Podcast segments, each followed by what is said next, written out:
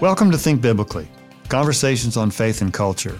A podcast from Talbot School of Theology at Biola University. I'm your host, Scott Rae, Dean of Faculty and Professor of Christian Ethics. And I'm Sean McDowell, Professor of Apologetics.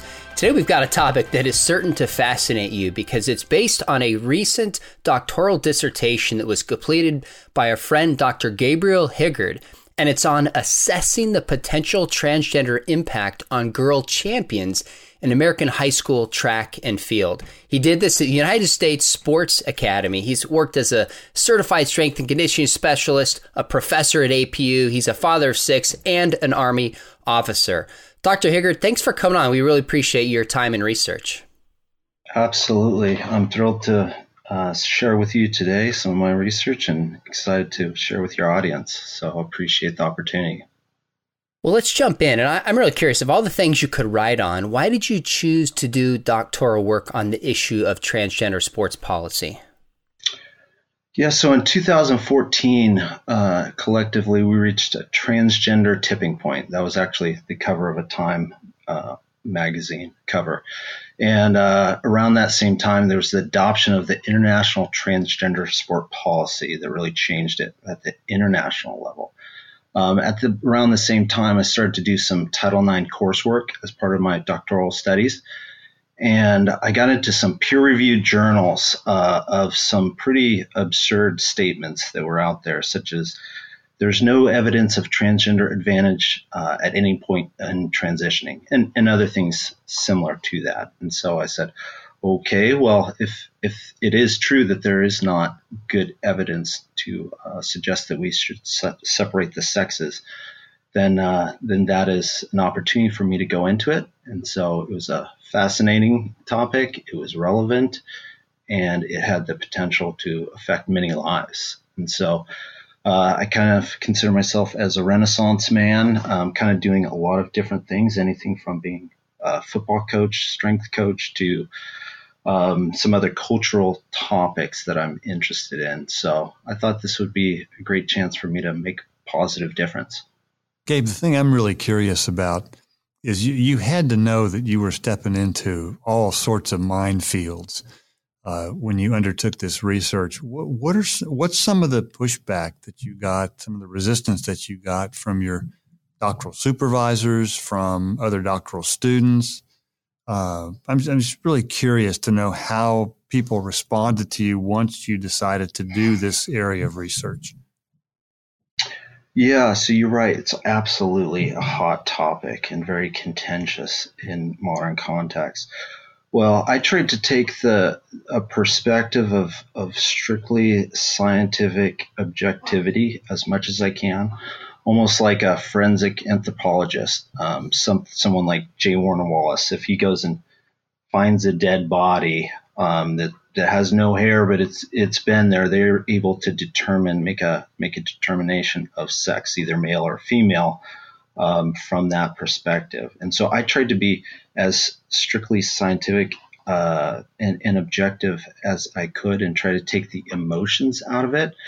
But for sure, even if you try to do that, there are other issues, such as the language. I spent eight pages alone talking about definitions of what we mean when we say man or woman or male or female, um, boy or girl, um, and the different aspects related to LGBTQIA plus an expanding uh, acronym there. So it certainly is is filled uh, filled with all kinds of uh, potential landmines. But I tried to go uh, strictly scientific, tried to not offend uh, where I could, but try to be faithful to uh, the truth. And Gabe, you just to follow up on that, you you point out that when you review some of the other research that's been done in this area, uh, presumably appealing to science, uh, you know, alone, like like you've done in yours.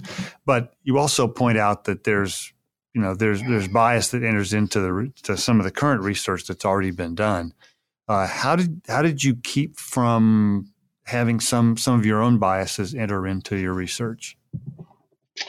Yeah, so I really kind of struggled with even how I was going to label things because you're right. You know, a lot of the current current research um, it, it almost assumes an ideology just with the verbiage, um, even within the titles of the peer reviewed academic journals, such as using the terms uh, transgender woman and cisgender man to, to describe the same person, but depending on their subjective self identification. So uh, it's something that I that I struggled with of of okay how to do this best uh, and to be effective.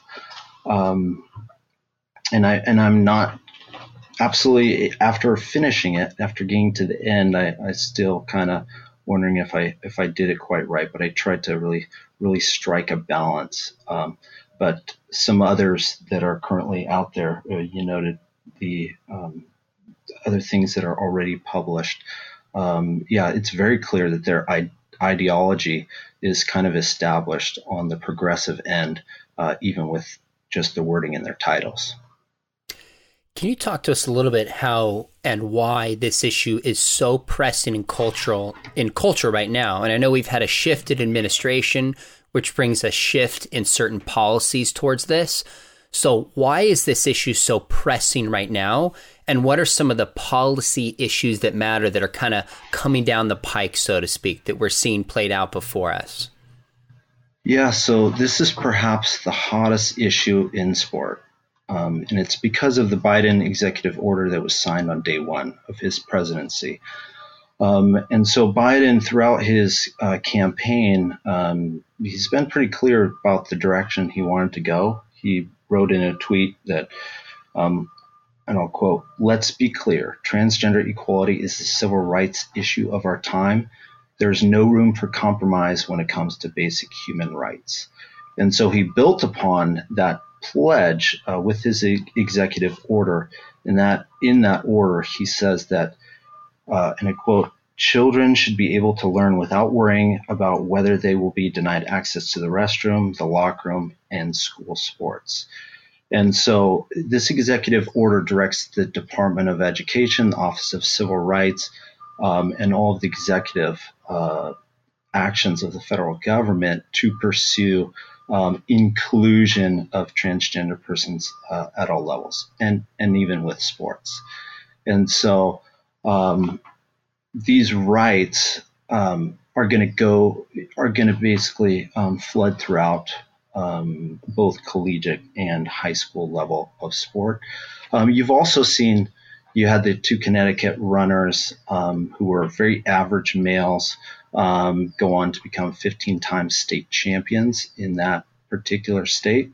You had a Division two athlete uh, who ran as a male, very average to mediocre um, as competing as a male, who then transitioned to female and uh, was awarded the NCAA Division II National Championship.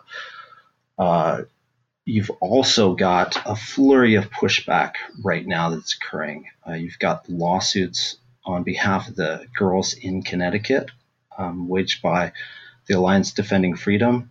You've also got legislation that's sweeping across the country. It's been in place in Idaho, but it's also springing up uh, all over the place um, especially just just this last week. There's been four different states who had, who have advanced bills, and then finally, there's the looming Equality Act that's on the horizon. Tell us a little bit about that, if you don't mind? Okay, so the Equality Act was originally developed in 1974, and what it would do is amend the Civil Rights Act of 1964 to include sexual orientation and gender identity as protected classes, similar to race um, and sex currently.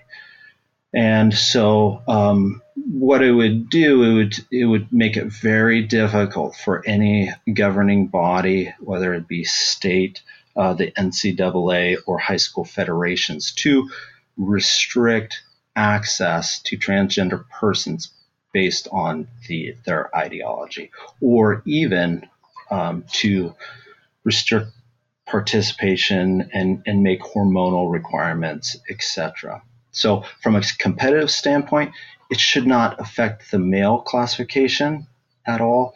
Um, although there are some safety issues that would be involved with that, with a biological female going in to participate with boys, um, but there really is no competitive risk there. The really potential um, for massive change is at the female level of sport. The female classification could potentially be uh, fundamentally transformed.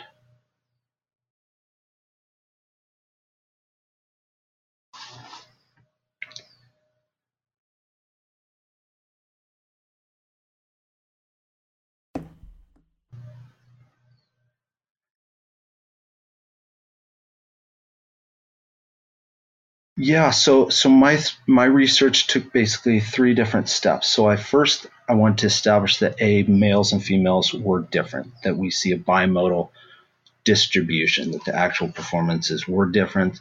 Then I looked at the effect of different uh, of distance as related to that to see if okay if we gear towards more towards endurance, are we going to see are we going to see the same uh, difference as in power sports? But then, but the really crux of my uh, research was uh, a statistical simulation that looked at the probability that one or more um, potential female champions, which is a biological male boy who's better than the best girl in the state, would be um, would be transgender. And so uh, the findings reveal uh, a really significant probability. So between 81 and 98 percent probability on uh, that simulation. So, so basically, what you concluded was a, a, a transgender male who's transitioning to female will almost always beat the best female. Is, it, is that did I get that right? No, um, no. It's more so. So look at my model um, basically, imagine that we're giant. We're, we're uh, the researcher. I'm a giant, and I've got a bag full of participants in my hand, and this is the entire male field. Say it's 2,000 individuals, and we've been told that 0.7% are transgender. So in this case, let's say it's 17 individuals out of this giant bag of 2,000 individuals would be transgender. Well, I, as a researcher, am going to go pull out at random 17 individuals out of this bag and check the times on their shirts. And so, if their time is better than the best female, um, I'd place them on the podium in front of her. And if they're not better than the best female, then I would set them off to the side. So that would be one trial. So I'd draw 17 names, um, sort them, see if see if one of them or more is better than the best female. And I do this 10,000 times. And, and so the 81% means that 81% of the time there was at least one transgender person on the podium in my simulation. Um, but beyond that, I was able to see uh, what is the mean number of transgender person at the top of the podium with these assumptions being true. Um, and the result was two to six transgender persons at the top. So uh, let's say in the 1600 meters, the top female was most commonly in seventh place. So there were six transgender persons uh, in front of that that individual. Wow. Tell me what surprised you most about this research, because I'm assuming you went in with you expected to see a certain kind of dominance of transgender athletes in female sports, transgender males. But did anything surprise you or catch you off guard, either weaker or stronger than you expected going in? Yes. So I, um, I, a couple things. So the first thing, I didn't expect to quite see uh, the difference related to to distance. So I saw the the smallest performance difference was in the 100 meters and the 100 meters is you know geared more towards yeah geared towards power and explosiveness and strength. And and visually you can see that being manifest in, in the 100 meters but we actually saw um, only 14% difference uh, in the means from from males and females. And some of our higher numbers came in the endurance events Um, and so there was a, a, moderate positive correlation between um, between the number of boys that were better than the best female and distance. And so the the differences were greater in the endurance events than even in the power events. So so that was the first one. Um, but the second one is is really just the extent of the difference. It is so massive that uh, a lot of times we, we don't appreciate it. And so the mean the mean difference was 18%, with the lowest being 14 and the highest being 24%, but there was virtually zero overlap at the top of the classification. So this meant in every event, hundreds and even thousands of boys that were were better than the best female. Um, the closest it ever got was we had one case of uh, a girl here in California in 2017 in the long jump.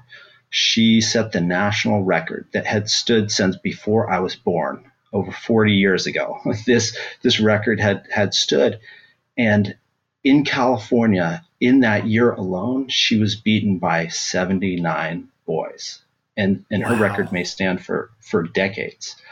Um, in California, here, here we are, um, 1,500 boys, 1,500 boys in the 200 through 1,600 meter races that I studied um, were better than the best girl in each event. So imagine the fastest girl. You, we're, we're talking a visualization. We're looking at a picture of a girl running. She is the she is the fastest girl in the state. Her back is to the camera, um, and she's got individuals in front of her. There's 1,500 individuals that are in front of her faster than her. Um, every single one of those individuals will be male, and uh, and and those numbers are really um, kind of stark and, and shocking when you really get to it. So, Gabe, let's let's be clear for our listeners here.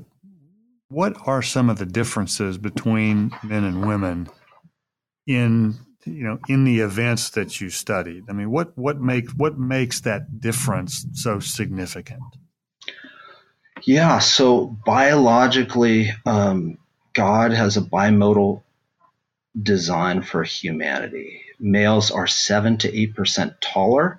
We have longer bones. Not only do we have bigger bones, but we also have greater density and cross sectional area, both with the, the humerus is like uh, the female humerus is only 65% of the males, and the femur is 85% of the males.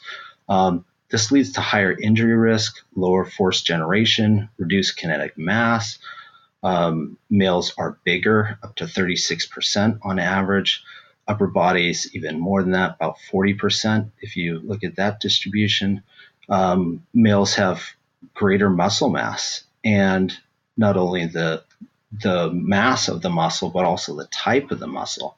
Fast twitch muscle fibers, which which are helpful in explosion and power and strength, um, in relation to slow slow twitch, are a lot greater in males, as well as the just the size of the fibers. Um, and then if you look at the heart and the lungs cardiovascular system, the lungs are bigger, the heart's bigger, which leads to greater stroke volume and cardiac output. Uh, males have 12% greater hemoglobin, which hemoglobin is a protein on red blood cells that carries the oxygen to the cells. And so this leads to about a 30 to, um, you know, around a 30% difference in VO2 max, which is critical in endurance activities. But there's also differences in males and females when it comes to the neurological system uh, in the brain. So females generally approach approach pacing differently. So they're they're a little bit better. They're more measured with pacing compared to the males. Um, males are generally more competitive, and that's what my research also found that the competition is is greater in the male category, um, and they approach risk taking just very different. So all those physiological factors result in between a 5% difference in like ultra endurance swimming up to 35% difference in competitive weightlifting and other sports that really rely on the upper body. Um, but again, uh, we can see some some massive differences in some other events such as boxing. The striking power of males um, is 160 percent of what the wow. females are, and so um, so yes, God has really designed us to be so significantly different that it really impacts uh, the competitiveness if you try to put us on a on a playing field. Help us understand some of the worldview issues underlying this, because when I hear the differences that you cite, which really are kind of in one sense common sense when you look at males and females, it makes sense to separate them out of fairness and protection for girls so they can actually compete and win. What is the worldview perspective that would be pushing against this narrative, actually wanting to get rid of these differences and feeling like that is the moral high ground? And as you quoted earlier, kind of a civil rights movement. Right. So, so the overarching philosophical conflict is one of ontology versus autonomy, or, or objective truth claims versus more subjective relativism. So, um, autonomy has really become one of the central tenets of the modern American mind. And you, you see this in virtually every Disney movie that my kids watch. Um, it's preached. Um, and the suppression of this autonomous spirit in the, in the individual is one of the greatest um, secular sins that one can commit. Um, and so this is opposed to a more uh, a view of objective reality that we would hold to, a created reality um, that is given and recognized rather than developed or assigned. And so um, there's a big clash uh, again with inclusion, with that that first uh, philo- philosophical take, um, versus fair competition, being um, competition and safety. Um, and so we see this we see this clash being um, worked out, and and uh, it, and it's um, yeah definitely something that we as Christians can um, basically go into and, and have some really valuable um, conversations surrounding this. So, Gabe, let me as we start sort of winding this down, let me ask you a couple one one final question. Um, what what do you think will happen to girls' sports if the trends that we see emerging continue um, w- with the encouragement of the new administration? Well, what we're likely to see, what you know, my model was based on on some assumptions that that aren't quite aren't quite being fleshed out yet.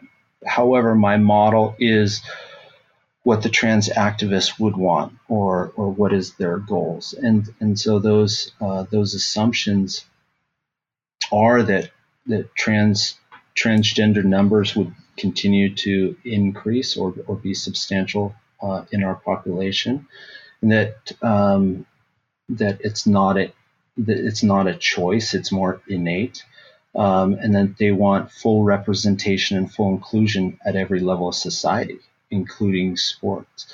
And so, if we see this uh, continued push, more and more the modeling that I did in my study would come to fruition um, if uh, being transgender was independent of ability. So, if if you just had a transgender person has an equal likelihood of being a good athlete versus a poor athlete. And so it certainly is something that um, will be an issue um, because if you did not have sex segregation, if we mix the sexes, um, females would not win girls' events. That is clear. Yeah, that's heartbreaking. As a dad of a, daughter who's 13 who just loves to compete, the idea that she would be competing against people with just such a grand physical advantage because of their biology, um, it's heartbreaking for a generation of girls uh, coming up behind this. So let me ask you this question, kind of wrap things up. What what gospel opportunities do you think there are just for Christians amidst kind of the transgender policy discussions and changes that are emerging? Yeah, so it's been fascinating. Just just some of my own contacts with what's going on, the different interest groups that are involved with this. So you have gospel-minded Christians uh, pairing up with far left lesbian um, feminists um, united in a common cause of promoting and protecting female sports. And so you have some real bridges being built and some opportunities being there. So we have uh, what what seems to be a, a clamoring and a declaration of objective reality uh, from really a population who seems to have long kind of re- rejected that, at least from a moral standpoint. And so I think there's great opportunity um, to build goodwill out there, to be part of some meaningful dialogue and discussions in a way that uh, perhaps you know is is you know was was unthinkable just a short time ago. So I personally have had some wonderful conversations with people very much ideologically you know in, in opposition in so many different areas but we're able to have those good discussions. And you you see it culturally. There's there's um, there's this whole aspect of they they're now um, kind of kind of seeing conservative Christians and organizations in a little bit different light, such as the Alliance Defending Freedom, um, who's been defending Christian uh, individuals and organizations for a long time now they're defending basically the cause of, of some of these very far left or progressive individuals. Yeah. and and the alliance or, or and the ACLU, the Democrat Party, and some of the others are kind of in the doghouse right now uh, for this population, and so that's been quite interesting, Gabe, to say the least. Gabe, this has been absolutely fascinating, and I, Sean and I commend you for your courage in getting involved in this research and you know for facing the grief and the pushback that I'm sure you've gotten all along the way. Tell us a little bit uh, where, if our listeners want to want to read more of your research or find out a little bit more about some of the work you've done, how can they access that? Yeah, so so what we can do is in the show notes we can we can put a link to my um, my study and it's I've made it publicly available, open source publishing, so everybody can look at it. So you can go in there and read the abstract um, and go through there. You can follow me on Facebook and Twitter, Gabe Higerd, and uh, we can continue this discussion. And I'd love to answer any any more specific questions because um, again quite a massive study, you know, um, to be distilled down to uh, less than an hour is, is kind of challenging for sure. Well, we, we think you've done a great job of cutting to the chase and, uh, you know, giving the, our, our listeners the, con- the really relevant conclusions that you've come to. So we, we appreciate you, uh, you know, we appreciate your brevity in this. Uh, I know there's a lot more to talk about on this, probably worthy of a follow up conversation on this, particularly as as this progresses in the next uh, year, few you know, few years. So, but Gabe, we're going to have to stop here for now. We're so delighted you could come on with us. Very grateful for your time and for your research, uh, and for the conclusions that you you've helped us see so clearly. Well, thank you. Appreciate the time and and platform, and appreciate you guys um, the discussions that, that you bring to uh, some really important topics. So I thank you. I think you can count on us having you back here. This was this was really good stuff. Oh, thank you so much. Appreciate you. This has been an episode of the podcast Think Biblically Conversations on Faith and Culture. Think Biblically pod- podcast is brought to you by Talbot School of Theology at Biola University offering programs in Southern California and online, including our new fully online bachelor's program in Bible theology and apologetics. Visit biola.edu slash Talbot to learn more about that. If you've enjoyed today's conversation, give us a rating on your podcast app and share it with a friend. Thanks so much for listening, and remember, think biblically about everything.